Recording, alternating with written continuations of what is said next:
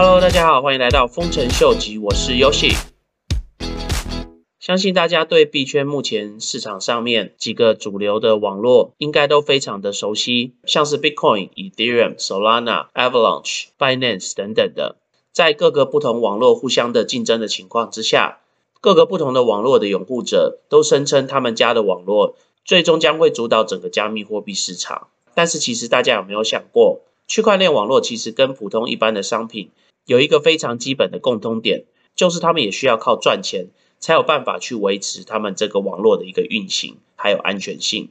今天就想要跟大家分享一下这个 Lucas Campbell 从 Bankless 他所发布的一个文章。在这个文章里面，告诉大家说，目前市场上到底是哪一个区块链网络，以他现在的一个经营的形态，长远来看比较有可能是有办法真正赚钱、继续持续营运下去的一个区块链网络。在一开始他就提到一个非常简单的概念，利润就是等于收入减掉它的支出。在加密货币的世界里，区块链网络他们在卖的商品就是他们的区块，那所卖出去所有的区块就会形成他们的收入。相较之下，他们的支出就是他们所付出去的一些交易的费用。那这些费用基本上就是主要是要维持这个网络的一个安全性，因为安全是整个区块链网络最重要的一个环节。接着，他就试着把区块链商业化。举例来说，比特币在每十分钟就有办法创造出一个 megabyte 的区块。另外，以 Ethereum 来说的话，大概每十分钟可以卖出四个 megabyte 的区块。如果单纯从每分钟的效率来看的话，Ethereum 很明显在这个部分就是比 Bitcoin 赚的多了一些。在这边，他就将过去一年 Ethereum 网络上面跟 Bitcoin 网络上面平均每一天收入的数字来做一个比较。那大家可以看到，Ethereum 平均每一天的收入大概是二十个 B 点左右，相较之下，Bitcoin 每一天的收入大概是十三个 B 点左右。不过同时，他在这边也有提到，销售量最多并不代表它的利润一定最高。就像大家所熟知的，iPhone 虽然只占全世界销售量的百分之四十个 percent，另外六十个 percent 大概是 Android 的手机，但是 iPhone 的利润却是高达百分之七十五个 percent。所以如果单从利润的角度来看的话，Apple 的整个盈利并不会输给其他 Android phone 的一些厂商。所以其实以价值的观点来看的话，到底谁是区块链网络上面的苹果公司呢？在这边，他就根据了每个区块链网络的收入跟支出，做了一个比较的图形。Ethereum 它平均一天的收入大概是一千三百万左右，但是它平均每一天的支出大概是高达三千六百万左右。另外，相较之下，Binance 的 BSC 它平均每一天的收入大概是一百四十万左右，它的支出也相对比较少，大概是一百七十四万左右。另外，Avalanche 平均每一天的收入大概是六百六十五万左右。它的支出大概是五百万左右，Bitcoin 的话，它的收入大概是六十二万左右，但是它的支出却高达了三千四百万。Solana 的部分的话，收入大概是十万美金左右，但是它的支出也高达了八百六十万左右。Cardano 的话，收入大概是三万六千，那它的支出大概是四百万左右。所以其实从这个图表上面，大家可以看到，基本上现在在市场上面的各大的主网，如果单纯只是从一个收支的角度来看的话，基本上每一个 Layer One 的主网目前的状态都是赔钱的。那大家也知道，以一个公司的运作来说的话，不可能永远的赔钱，因为投资者的资金不可能往一个一直赔钱的项目里面砸，他们势必在某一个点一定要转亏为盈，不然的话这个生意是没有办法持久的。按照刚刚的收支比率来说的话，目前以 DRAM 的亏损大概是六十四个 percent，Binance 的 BSC 的话大概是二十个 percent。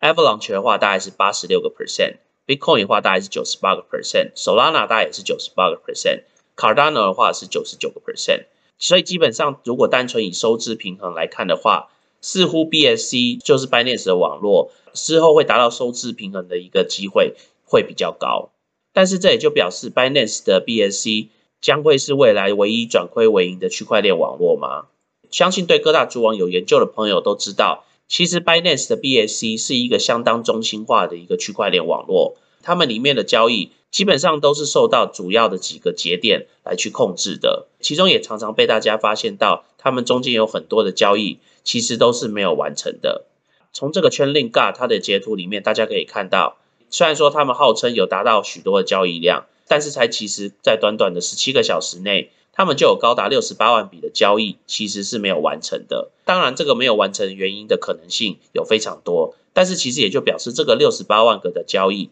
并不能真正能算是他们有完成的一个交易当中。所以其中他们的收入理当应该不能拿来作为计算当中。所以其实，所以其实也就表示，所以其实也就表示他们的收益应该会比他们账面上少许多。不过我相信大多数的人就会质疑，毕竟 Binance 网络上面的交易费用相较于 Ethereum 来说是便宜的非常多。但是跟其他的网络一样，当你的交易费用相对于比较低的时候，你相对于给这个网络所产生的一个收入也就会比较少。这个会是成正比的，所以相对以地缘网络上面你付出的费用较多，表示以地缘网络他们收益也会比较高。当你选择了一个网络，他们收的费用比较低，同时他们的收入也会比较低。所以这个时候我们就要来看说，到底哪一个网络它所产生的一些销售量会是比较高？因为如果你今天的收入比较低，但是如果你有一定的量的话，其实你整体来说还是有办法赚钱的。相对于来说，如果你今天的费用比较高，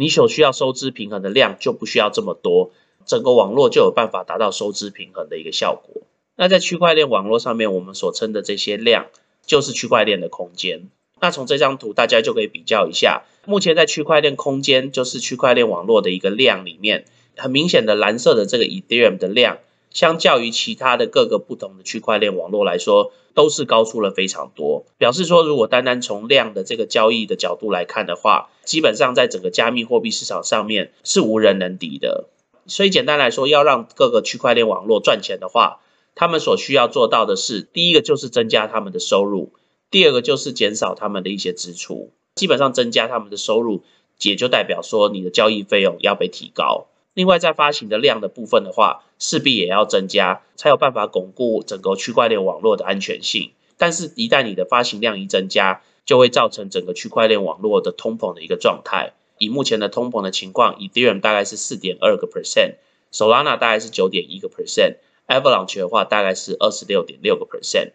反而对整个这个网络的一个币值是有负面的一个影响。这也就是为什么这个作者认为。等到 Ethereum 从目前的 Proof of Work 转成 Proof of Stake 之后，整个 Ethereum 通膨的状况大概会降低到不到零点四个 percent，这样这样子的一个比例就有办法保证 Ethereum 的币值保持的一个状态。除了减少 Ethereum 网络上面通膨的效应之外，Ethereum 出块的速度也将会因为升级而增加。所以在这个双管齐下的一个效果之下，他预测 Ethereum 的收入将会从 Ethereum 一点零的负债百分之六十四个 percent。整亏为盈到达盈利百分之七十二个 percent 的一个表现，同时他也预测，等到以太坊二点零正式的上架之后，整个以太坊的价格将会有爆发性的一个成长。当然，作为以太坊长期以来的支持者，我个人也觉得他这样子的一个分析判断也是相当合理的。所以，如果你是刚加入币圈，或者是你虽然在币圈内，但是还没有投资以太坊的朋友的话，我会建议大家来仔细研究他这篇文章，然后来去做一个理性的判断。